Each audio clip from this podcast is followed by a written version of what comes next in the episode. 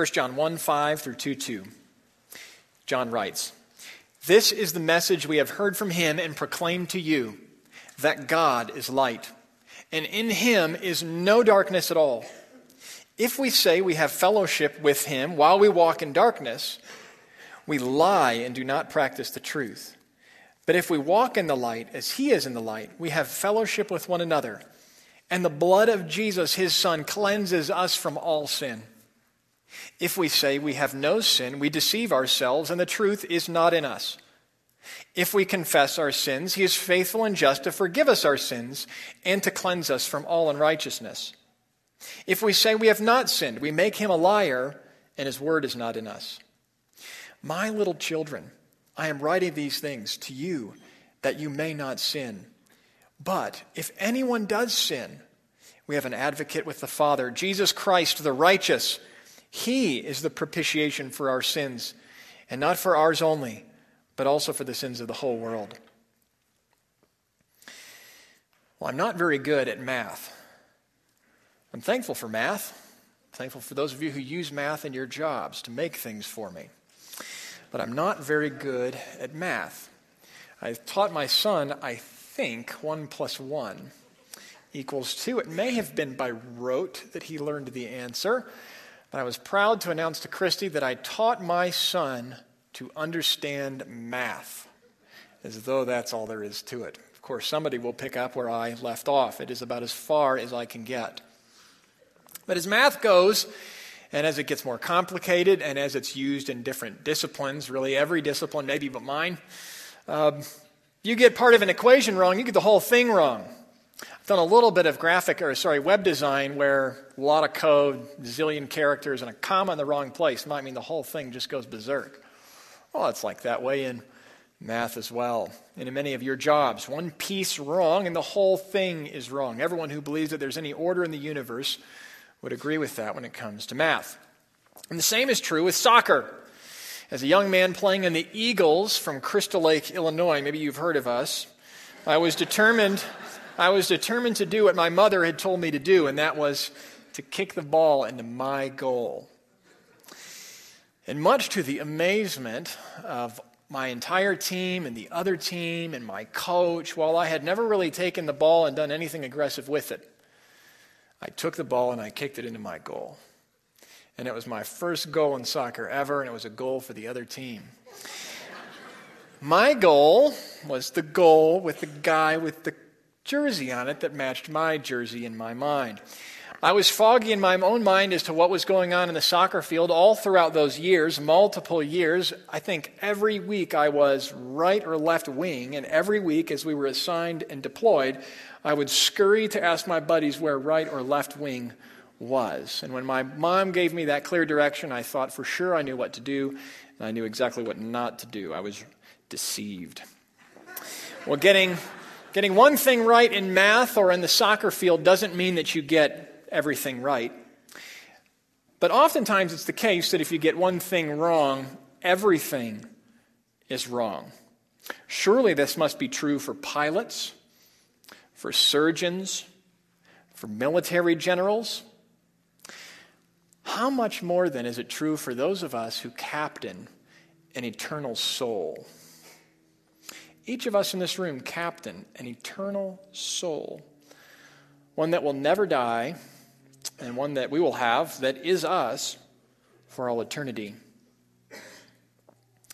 Well, in his first letter, John wants Christians to know that they are Christians, and he wants them to grow as Christians. A huge part of this is getting sin right. Christians have an entirely new understanding of sin and a new attitude towards sin. In fact, one way to know that you know God is that you know what sin really is and you don't love it anymore at least like you used to, even if you are tempted by it from time to time and indulge in it. You do not love it anymore. It is not your life. In other words, Christians get sin right and get better at not doing it. That's one way of talking about Christian maturity. If you're not a Christian, this is a great sermon for you. John writes in part to clarify who is who knows God, who is a Christian, and who does not know God, who is not a Christian. My hope for you is that it would be patently clear to you that you are either that you either know the Lord and you can rejoice in that, or that you do not know the Lord or have not known the Lord and that you would be troubled by that, spooked by that, frustrated by that, and then flee to Christ. And all of our answers for hope are in our text this morning. Praise the Lord for a clear Bible. Well, the, sermon will fall uh, uh, off in three parts. First, we'll look at a point from verse 5, and then the second point, which will be our longest, will be from verses 6 through 10. And the third point will be from verses 1 through 2 of chapter 2. In each point, getting at what it means and what is required for us to get sin right.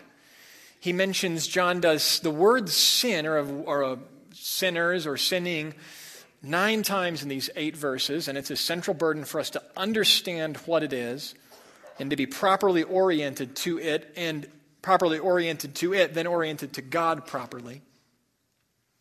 And so the first point is this true Christians see God for who he is. True Christians see God for who he is. Notice this point is a statement of fact that true Christians really do see God for who He is. But there's also a sense in which this point, and each of the points, is also a command of sorts. We should all the more see God for who He is throughout the Christian life. 1 John 1 5, this is the message we have heard from Him and proclaimed to you that God is light, and in Him is no darkness at all.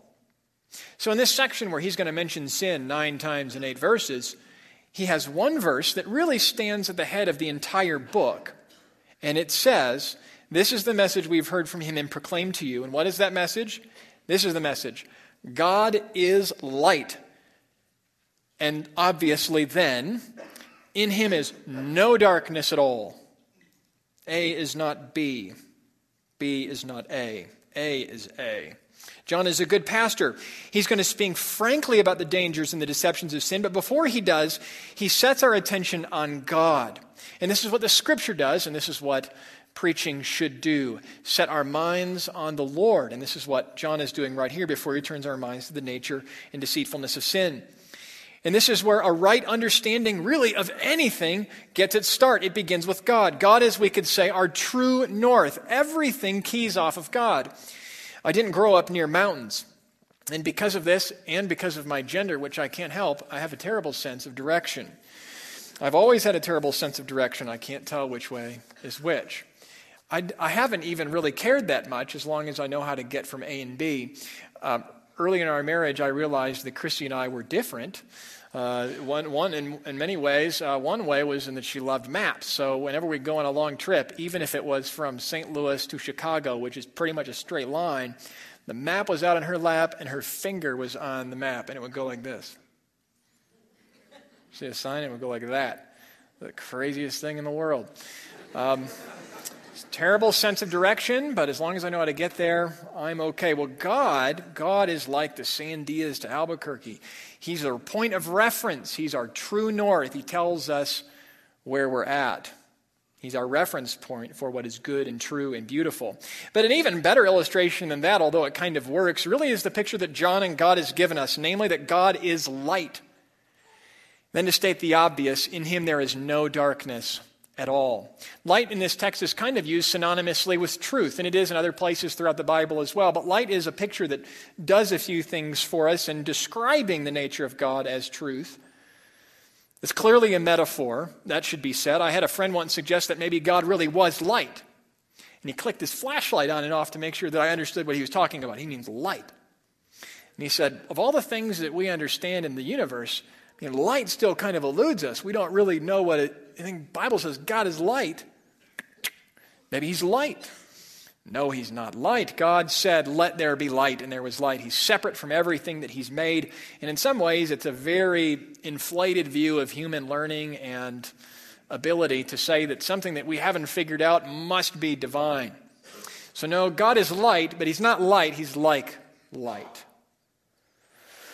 And why did John choose this picture? Well, first of all, he got it from Jesus, who said in John 8 12, I am the light of the world. Whoever follows me will not walk in darkness, but have the light of life. In fact, John's own gospel begins with a similar summary statement of his whole gospel in John 1 4. In him, Jesus was life, and the life was the light of men. God is light, Jesus is light. They're bright, they shine. Light is what they bring. Excuse me. In this, in this imagery, they got from the Old Testament, which spoke of the Messiah as coming as light and of God Himself, himself as light. But more to the point, light has certain qualities. So why did why is this imagery used here? Well, light has certain qualities that are helpful in revealing God to us, helping us understand God. First, light reveals, it, le- it tells the truth about what is there. It tells the truth about danger. I'm sure you've noticed that it is hard to see in the dark. This is a universal human experience. And so light and dark is a great illustration. God has baked it into his world and he has given it to us to understand him better. The only thing you can see better in the dark are the stars, I think. I couldn't think of anything else. Maybe the stars and the moon. Everything else is dark. And walking in the dark, you can be deceived easily into thinking you're safe when you're not safe. There can be a wild goat in front of you, not know it, bump into the wild goat. There could be a cliff. There could be a low hanging limb. If you're riding the bike in the dark and you don't have a light on, you're maybe in trouble. Uh, uh, a swarm of gnats or small flies will get caught in your face. The darkness is where unexpected things happen because you can't see in the dark. You need light to see. There are different dangers in different places, and without light, you can think you're safe when you're really in danger. Kids are scared of the dark for good reason. They imagine that something dangerous might be there, and things that are dangerous do lurk in the dark. Light reveals danger for what it is. Light reveals danger, and light also reveals a right path for what it is. In the light, you can see where you're going. Psalm 119, 105 says, Your word is a lamp to my feet and a light to my path. Isn't that true? God's word is a light to our path. God's word tells us the truth about the world we live in, the dangers, the joys, where all of it's found, where safety is found. Even if with our broken spiritual and moral perception, it doesn't look the way God's saying it. He's always right. His, his word is a lamp to our feet and a light to our path. This is what God is like. He reveals, He tells the truth about what is there. He's a revealing God. He's also a happy God. Light is happy. Isn't light happy? Who hasn't drawn a smiley face on a sun? Children are born thinking suns are happy. In the same way that we smile instinctively, you know, I, uh, I'm not sure how it works, but we don't have to be taught to smile when we're happy. There are some other built in things to the nature of the world, like brightness is happy and darkness is sad, and the sun is. Ha- God has made light for us in a way, in part, so that we might know His joy. He even describes His creation is reflecting His glory as the sun leaps across the sky like a bridegroom rushing to his wife. It's happy, it's full of joy. God is full of joy, He is happy. And he gives happiness. Light is also pure. You can see through it. It drives out darkness. There are no impurities in it. It expels impurities. And God is not part good and part bad. He's not unstable. He, there's no ill motive in God. Everything God does and wants and wills is always good. God dwells, Paul says in 1 Timothy 6:16, in unapproachable light. So what is the dominant image then of God in your mind? A.W. Tozer famously said that the first thing that comes into our mind when we think about God is the most important thing about us. The first thing that comes into our mind when we think about God is the most important thing about us. Is he a storm cloud? He hides himself in the dark, surprises you, ruins the day, a cosmic killjoy, unstable, unpredictable, dark, is he overcast? A little bit of dark, a little bit of light, mostly gloomy? Or is he light, revealing himself in the path of life? A cosmic joy giver, pure in all of his desires and deeds. I hope he's that for you. If we're to know God and grow as Christians, we need first to see God for who he is. And that's why John here, as he's about to unravel a number of lies that we believe about sin, and how those keep us from knowing God. and deceive us, he starts first and here at the head of his book with a statement about God. And he summarizes his message as a message of God as light, and in him there is no darkness at all. True Christians see God for who he is, first, and second, true Christians see, sorry, hear lies for what they are. True Christians hear lies for what they are. Now, John is big on practical living. And that's why he started with the doctrine of God. And we might not usually expect that. Doctrine's over here, and being practical is over here. We like things that are practical. We don't like doctrine, or maybe we like doctrine and the practical is just light. Well, for John and for the Bible, and for God for that matter, they're intertwined and interlaced. The two are inseparably tied. It only matters how we live because, well, God is light. And we only know how we're to live because, well, God is light and in him there's no darkness at all. And now in verse 6 through 10, John outlines several lies about sin we might tell ourselves. And each lie is an evidence that the person who tells it and embraces it wholeheartedly and lives by this lie does not know the Lord. Jesus says that out of the abundance of the heart, the mouth speaks and will be judged for the things that we say. And each of these lies are framed up as things that we say, we tell ourselves. If you really truly believe any of these, you do not know the Lord. So be prepared this morning, maybe if you've thought that you were a Christian this morning, to find out from the Word of God that you are not a Christian. But don't be discouraged in that if you want to be one, if you want to know the Lord, because this passage is packed with precisely what you need to find yourself saved by the time the message is over, if you'll only believe.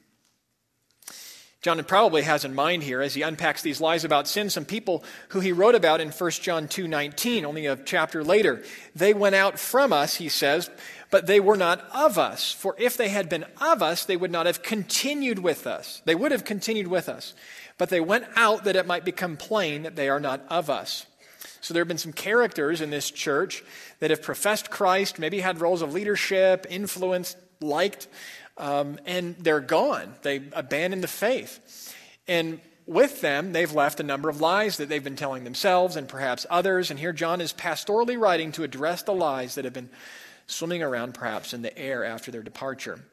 And there are three lies that Christians must reject. Each of these lies is a denial of the real problem of sin and therefore also a denial of the true nature of God. And they're framed up with an if then. If we say then, if we say then, if we say then. Here's the first one. The first lie is that my sin is not a problem with God. My sin is not a problem with God. Verse chapter 1 verse 6. If we say we have fellowship with him and we walk in the darkness, we lie and do not practice the truth. This is a lie about the seriousness of sin, and it's a lie about the nature of God. It says sin is not in conflict with God. It says that God is not in conflict with our sin, is not bothered with it, can mix with it. John says the same thing a different way in 1 John 2:15. Do not love the world or the things in the world. If anyone loves the world, the love of the Father is not in him. For all that is in the world, the desires of the flesh and the desires of the eyes and the pride of life, is not from the Father, but is from the world. And the world is passing away along with its desires. But whoever does the will of God abides forever. The lie is fantastic indeed. It's like a cat saying, I'm a, I'm a bird. That cat, no surprise, is lying to you. He is not a bird. It doesn't make any sense. In fact, he knows he's not a bird and he can't fly even if he can jump. And so our sin, our lies about sin are fantastic. And sin is kind of like a factory of lies. It's born out of the father of lies. Sin is deceitful by nature. And we even believe lies to explain and justify ourselves and our sin. So it's a fantastic lie. And yet it's quite believable. It's as old and well documented as well. I like how one commentator put it. John puts his finger on perhaps the oldest syndrome of the human fallenness in all of Scripture, this, uh, and certainly one of the grimmest. Here it is claiming the spiritual or moral high ground when, from God's viewpoint, we languish in some pit. So are you languishing in a pit if you're honest with yourself? Because in this case, this is a lie somebody tells, and they know the truth. Claiming to know God, happy to project themselves a faithful Christian, but really in love with the world, walking in darkness. Think of Adam and Eve's blame shifting. Goes back a long way. I said it was well documented.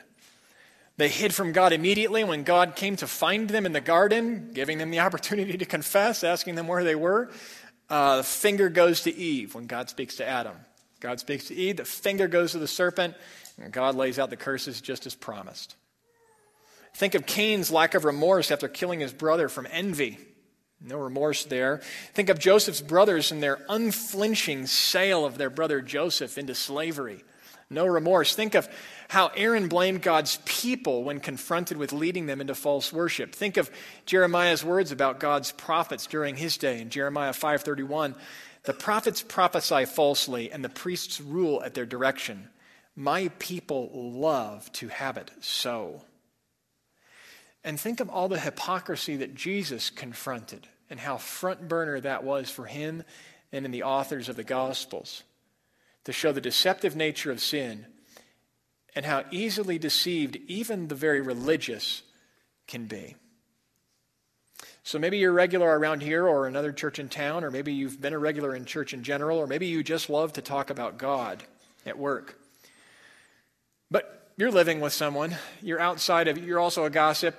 You have a list of sins that are in your mind okay, and God's okay with you for them. If we say God and I are good and my sin isn't really a problem in our relationship, then really there's no relationship there. There is no relationship there, and you would know it. Here's how it might sound on your lips My relationship with God is good. I'm good with God, and I will continue sleeping with this woman. Or God and I are on excellent terms. He understands why I'm angry all the time and why I say the things I say. It's how I am, and He accepts me as I am. Or how about this? God loves me and I love God. God is love. But I will never forgive that person. I hate that person. Hate actually is part of what John is after after here in chapter 2:11. But whoever hates his brother is in the darkness and walks in the darkness and does not know where he is going because the darkness has blinded his eyes. If you nurse love and live in hate and it doesn't bother you, that there's a conflict with your hate with God, it may be a sign that you do not know God. If we think our spiritual relationship with God is one thing and our feelings about people and our life down here in the body is another, then we did not get that idea from God. We just made it up. And sometimes it can take a while for the lie to show itself. I had two good friends from high school. I was there when they, uh, I'm part of their like early marriage story where they remember liking each other and we all hung out. I think we went to Denny's or something. Um, they got married mid mid college and were married about seven years. Both professing Christians went to church. She got a job in sales, uh, little rough patches in marriage. Started confiding in some girlfriends from work. Got a little more quiet at home, a little more confiding with girlfriends at work. Picking up a few more shifts, out of the home more, hanging out with friends in the evening from work not at home. Eventually, she comes home and gives him the ring. Now, my friend wasn't uh, the husband that he could be. He has great grief over uh, the ways that he could have led more faithfully. Um, it's not on him, though. She should not have given in the ring. She should have pursued reconciliation, confided in her Lord, Christian friends, not her friends from work, and in her husband. But she left him. Um, she'd say, she was leaving town for some girl time with her girlfriend. She just needed to get away. This was really heavy for her. She's going to such and such a city. The company she works for has a market in there. You bet. She's looking for a job. She's scouting out an apartment. She's gone 30 days later. Went to counseling just to say she went to counseling. She had her whole checklist to feel good about it. All the while, she's saying she's a Christian and that God is okay with this. In fact, God wants her to do it. There's no infidelity in the marriage. There was just displeasure, unhappy, the cares of this world, and the desire for other things, which Jesus talks about. We're choking out the word in my dear friend. And then uh, some Christian friends were discussing how to address this. We did a number of things. And one friend was, I could tell he was, um, didn't have a lot of backbone. And so he didn't like the conflict of the whole thing and said, um, Has anyone asked her about her relationship with God? I mean, maybe we could just bracket the whole marriage thing and, you know, this and just maybe somebody get her out for coffee and just say, How's your relationship with God going? As if you can separate the two. My friends, that's impossible. So I pray that you're not in a position where you are running from the Lord's clear word and yet feeling safe with Him or projecting that you're safe. According to the word here, it's a lie that we tell about God when we say there's no conflict with our sin and with God. I, I became a Christian in a context where to become a Christian was honestly to embrace uncool. Immediately, you were uncool when you became a Christian. I had no category for Christians are normal, non Christians are not normal. I spent a couple years during the mid 2000s in Louisville, Kentucky, kind of the north of the South, Bible Belt. And I was working in a, company with a number of uh, friends who didn't know the Lord, praying for them, witnessing a whole bit. Uh, and then Facebook kind of picked up mid 2000s. You remember, and I got an account. I found out all kinds of my friends were Christians that I had no idea were Christians. Frankly, they would never tell you. It never occurred to them to say anything about it. They would never witness to anybody, had no clue about the gospel or concern for God's word, and hadn't gone to church in years. But no, they'd gone to church growing up. Mom and dad were Christians, and they were just happy to associate themselves with Christ in that fashion. I don't have a category for that. That may be the kind of background you're from, and that, that presents itself with a whole set of struggles in maybe evaluating your own faith and the genuineness of it and all of that. But my friends, don't be deceived. You cannot love the Lord and love darkness. You cannot walk in the light and walk in darkness. God is not compatible with a life of sin. Maybe you have a rebellious child. You've raised them in the nurture of the Lord, instruction of His Word, and prayed for them for years. Or maybe you haven't, but you really wish that you had, and you pray for them now. And there's some grief over the course that they've taken. Um, uh, you prayed for and encouraged them, and everything that you've done would perhaps have it that they would be faithful and know the Lord, but they do not apparently know the Lord. We give God credit whenever our children are saved, whenever they follow Him, and they break our hearts when they don't. But maybe you have not allowed yourself to admit what is clear from the Bible, and that is your son or daughter doesn't know the Lord. They roll your eyes when you want to pray, breaks your heart, but you tell yourself they prayed the prayer. I remember their sincerity at age five or eight. But for 20 years, they haven't gone to church, and they're not excited about going to church when they're in town. Very important that you be honest with the Lord here and that you speak the truth to yourself and before the Lord in prayer about your son or daughter or family member for that matter. It's the best thing you can do is to come to terms with their unbelief so that you can pray for and preach them, preach to them the gospel, that they may believe it. It's very important. I think that's an overlooked weakness and spiritual failing of many of us um, to let people off the hook because we love them. But that is not the loving thing to do, neither is it biblical. So speak truth about those you love and want to know the Lord, and do not lean on past decisions or memories, but on the testimony of a faithful life. So if we say we have fellowship with God and walk in darkness, we lie and don't practice the truth. But what if we do walk in the light? Praise God, we can. Verse 7 But if we walk in the light as he is in the light, we have fellowship with one another, and the blood of Jesus, his son, cleanses us from all sin. What does walking in the light mean? It means two things. First, it means not loving the things done in darkness. Though he'll clarify we are still sinners, it means not living in a pattern of love for the dark. And second, it means we call sin for what it is. Walking in the light doesn't mean being perfect in the light, it means being honest about imperfections in the light with a desire to be more pure in the light.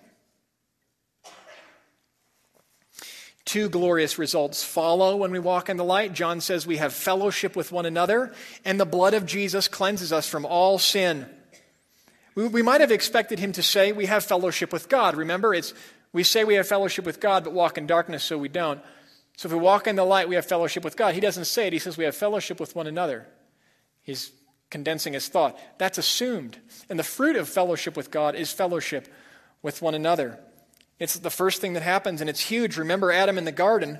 The couple sinned against God and they hid from him and they were estranged from one another, fighting already in the leaves. And trouble followed. Their son Cain killed their other son Abel. It was just a mess. Do you have some marriage problems right now? Well, I'll have some. Are they getting out of hand? Are you growing in bitterness and a, a feeling of dislike for your spouse? The spiral of sin is a dark and a scary thing, and it goes in one direction apart from the gospel. But do you believe that God can reconcile two sinners together? Get this God can reconcile enemies, his enemies, to himself darkness and light. God can reconcile the two of you. And God can reconcile you with whoever in this room you've avoided this morning. Whoever in this room you've been kind of strategically, even with them without saying it, not sitting near each other, avoiding each other in the hall, something went down, maybe even a long time ago. It's the nature of Christianity that those things would be resolved because Jesus took offense for us, and so where we need, we can take offense and forgive. And when we walk together in the light, we can have fellowship with one another. It is a miracle. So we have fellowship with one another, and when we walk in the light, we're also cleansed from all sin. That is, as we walk in the light of God's truth, we experience the joys of forgiveness of our sin. A life in the light is a life of the forgiveness of sins. So, is this lie that we've been discussing, is this basically you? That you don't believe that your sin is really a problem with God? It's a dangerous place to be in. Well, coming to the light is something you have the option to do today. Jesus himself spoke this way The light has come into the world. The people love darkness rather than the light because their works were evil. For everyone who does the wicked things hates the light and does not come to the light lest his works be exposed. But whoever does what is true comes to the light. Jesus invites you, as he is the light of the world, to come out of the dark into the light and to walk in it, to call your sin for what it is. So the first lie is that sin is not really a problem with God, He's compatible with it. The second lie is that sin is not really a problem for me anymore. I know God now, and now that I know God, sin is not really a problem for me anymore. It's not in me anymore chapter 1 verse 8 if we say we have no sin we deceive ourselves and the truth is not in us and there may be versions of this which are explicit doctrinal convictions that we have no sin i've heard this from tv preachers and sometimes it's just functional we stopped thinking about sin a long time ago we stopped caring about it. It may have been years since you have confessed a sin to the Lord. And if it has, it may be that you know the Lord and need to get with the light program.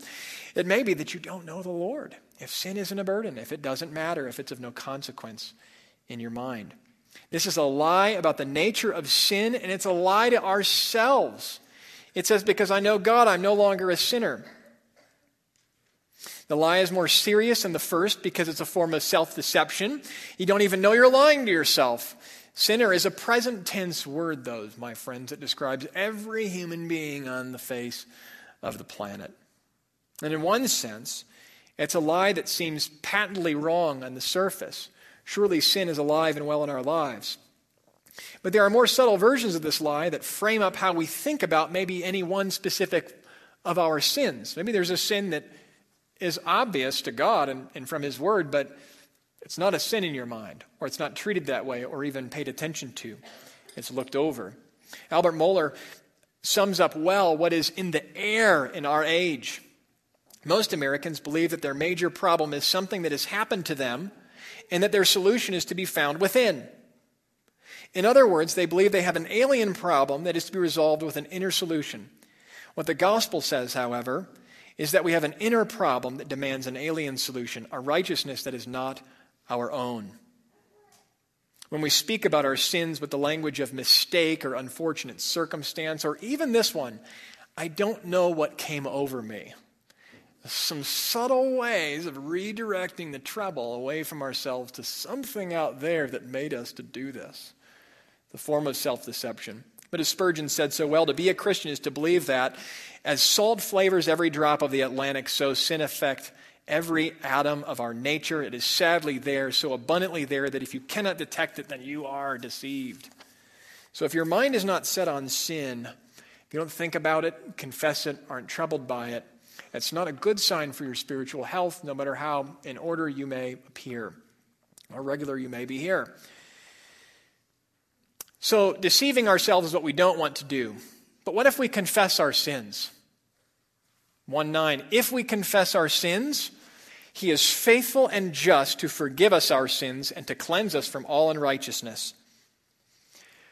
One mark of true Christianity is a forthrightness about sin. One mark of true Christianity is a forthrightness and an honesty about our sin, or in other words, confession. One way we walk in the light is by keeping our sin in the light through confession to God and, as the Bible instructs us, to one another, a trusted Christian friend or spouse. To say, I confess my sins to God, is to say, in other words, I am a Christian. Have you ever noticed how much more sinful sin sounds when you say it out loud to somebody else who didn't know you sinned that way?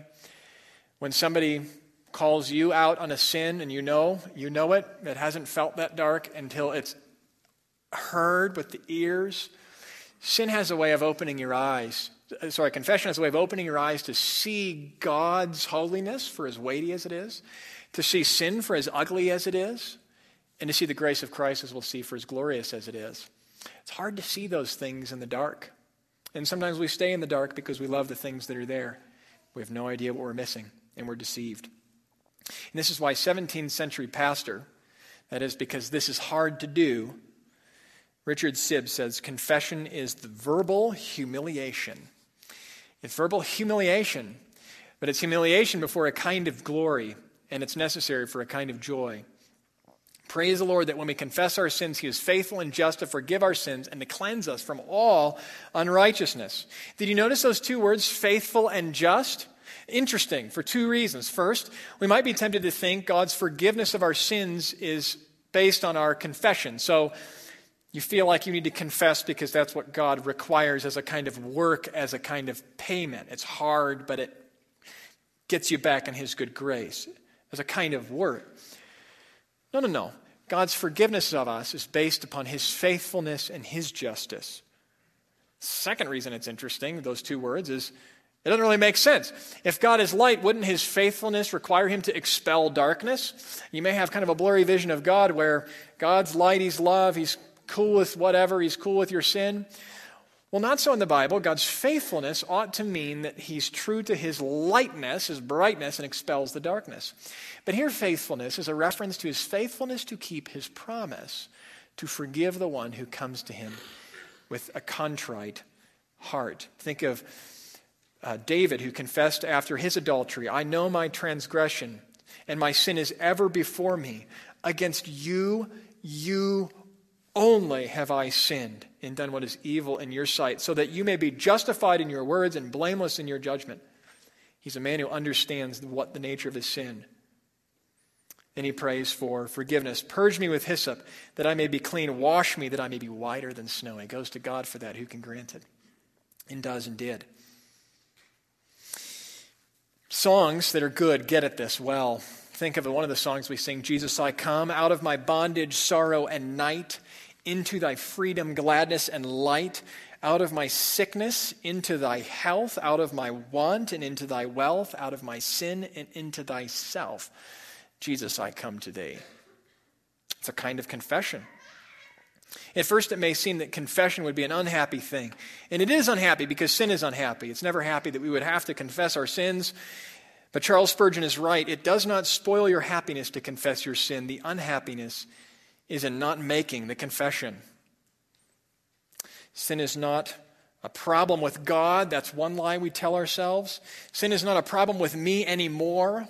Now that I'm a Christian, sin's not a problem. And the third lie we might tell ourselves or functionally live out is that sin has never really been a problem for me. And we are really self deceived here. Uh, and this kind of a lie is blasphemy. 110 If we say we have not sinned, we make him, God, a liar, and his word is not in us. This is to say God is a liar. This is the most dangerous of all three lies because it admits the reality of sin, but insists that whatever we're committed to is not sin. It's, it actually approves of the evil we're enjoying as good. And that's a dangerous form of justification. This one goes back as far as the garden in Genesis 3. Serpent directly contradicted God. You will not surely die. Or basically, God is wrong and I am right. And whenever we claim God's favor but deny the plain reality of sin inside us, we make God to be a liar. First sin is that, first lie about sin is that it's not a problem with God, it's not in conflict with Him. Secondly, it's not a problem for me anymore. And third, it's never really been a problem for me. I'm not a sinner. True Christians see God for who He is. God is light. True Christians hear lies for what they are and don't believe them and live by them. And true Christians go to Christ for all that Christ is. And this is the really good part, folks. If you notice in this passage here, which is one of the really good go to passage on sin for somebody who doesn't see the gravity of sin and is in sin, or somebody who sees the gravity and needs comfort and help and direction.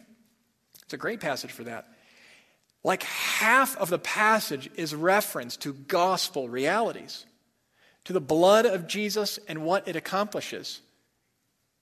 Isn't that funny?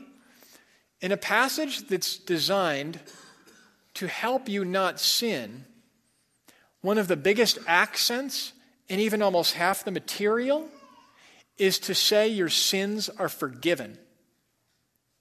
Think about that. Christianity is not a religion of obedience through coercion but obedience through freedom and new life and forgiveness. The gospel allows us to be honest about our sin because we can afford to be honest about our sin. In fact, we can't afford not to be honest about our sin. John is not afraid of the free grace of God, that it will lead to license if it is truly understood. John understands that the motivation for walking in the light and for confessing our sins is the fact of what Christ has done to cover our sins verse 1 through 2 of chapter 2, he says so warmly, My little children, I am writing these things to you so that you may not sin. So that's his purpose. But if anyone does sin, we have an advocate with the Father, Jesus Christ the righteous. He is the propitiation for our sins, and not for ours only, but also for the sins of the whole world. John tells us that his purpose in writing here is so that we may not sin. You might think what he might say next would be something like a threat or a, um, a condition. You realize that if you keep in this, walking in darkness, if you keep in sin, that you don't know the Lord. He's made that clear enough. At this point, he's addressing the person who knows the Lord, who finds themselves still a sinner, which is everyone in this room, and hopefully is troubled by whatever has come into your mind as we've been talking this morning through this text. And God, through His Word, is saying to you, He doesn't want you to sin. But if you do sin, friends, you have an advocate with the Father Jesus Christ the righteous, the propitiation for your sins. So, what should you do when you sin? He's given some instruction. Go back to the light, confess your sins. But the first thing you should do is nothing at all. Nothing at all. Don't defend yourself because you can't. Christ is your advocate before the Father. It's law court language. Stay quiet. Christ is pleading your case. Look only to Christ. He appeals, Jesus does. He has what it takes on the basis of his own righteousness, which God requires. He requires righteousness and obedience for our acceptance into his presence. Jesus brings his righteousness on our behalf. We're okay. Your sin has not spoiled your relationship with God. It's good you're confessing it. He also is our propitiation. Maybe a new word, but what that means is that he has taken the wrath of God for us. A.W. Tozer says that Jesus is like the lightning rod for God's wrath that redirects the wrath of God away from us to him. So he takes the hit so that all that is left shining is the light of God's love on the sinner, accepted, the wrath propitiated or satisfied. And this is not a bribe to God. Jesus does not take God's wrath in order to satisfy God, which God didn't have in mind in the first place, like a trick or a bribe. No, John, 1 John uh, 4:10, and this is love, not that we have loved God, but that he loved us and sent his son to be the propitiation for our sins. God sent his son to be the satisfaction for our sins. So in one sense we do nothing, but in another sense trusting Jesus is the only thing that we do. We don't defend ourselves. We have no righteousness to offer. We cannot pay the debt with a million lifetimes in hell. Have you ever considered that hell doesn't end for those that are there? It's because a million, zillion, infinity lifetimes of a finite human being who's offended an infinite God cannot pay the debt. But Jesus himself, suffering in our place, the very Son of God, does. And if we go to the Christ, then, we can go where Christ can go, and that is into the very presence of God. Hebrews 10:19 Therefore brothers we say to you since you have confidence to enter the holy places by the blood of Jesus by the new and living way that he opened for us through the curtain that is through his flesh and since we have a great high priest over the house of God let us draw near with a true heart in full assurance of faith with our hearts sprinkled clean from an evil conscience sprinkled clean from an evil conscience sinner your heart is sprinkled clean you can be before God with a clean conscience, not because you're not a sinner, but because of Christ's sinless life. And so we sing before the throne of God above, I have a strong and perfect plea. A great high priest whose name is love, who ever lives and pleads for me. And when we're discouraged because of our sin, we can sing when Satan tempts me to despair and tells me of the guilt within. Upward I look and see him there who made what? An end of all my sin. And because the sinless Savior died, my sinless soul, sinful soul is counted free, for God the just is satisfied to look on him and pardon you and pardon me. John is not afraid of the lavish grace of God showered on sinners that it might be an incentive not to obey. No, it is our very ground for obedience. 1 John 3:16 By this we know love that he laid down his life for us and we ought to lay our, down our lives for the brothers. Or as Paul put it, for the church, for the love of Christ controls us because we have concluded this that one has died for all, therefore all have died, and he died for all that those who live might no longer live for themselves. But how should they live? For him who for their sake died and was raised. See how tightly wound the gospel is in Christ's work of total forgiveness is to your motive for obedience? Or in Hebrews, how much more will the blood of Christ, who through the eternal Spirit offered himself without blemish, purify our consciences so that we have no guilt from dead works? Why? To serve the living God. My friends, if we, if we get sin wrong, we will never see any of this, the glory of Christ. But if we get sin right, seeing God for who He is, hearing lies for what they are, and going to Christ for all that He is as our righteous sacrifice and advocate, if we get sin right in this way, we very well may get God too for trusting Him. And so now, as I close, I want to read a prayer that packages all this up very nicely for us, written by Tim Keller. Prayer of confession that looks to the cross as well. Let's pray. Dear Father, our sin is ever before us. We have desired control that has only produced fear. We have desired power over others, and that has only served to alienate them from us. We have desired our own comfort, and that has only brought forth anger when our comfort was not achieved. And we have sought the approval of others and have meticulously kept them from seeing our true selves for fear of rejection. Idolatry plagues our heart. We are consumed with thoughts of self aggrandizement, self promotion, and self service. And Father, in our deepest parts, at times we doubt that you are God and that we want to rule ourselves. And so we cry out to you, Father, only you can deliver us. Show us the cross. For without Jesus' glorious robe of righteousness to cover our nakedness, we die. Show us the love of our beautiful Savior, who gave up his glory and even his life that we might be delivered from idolatry. May the work of Jesus ever stir us towards radical, joyful obedience.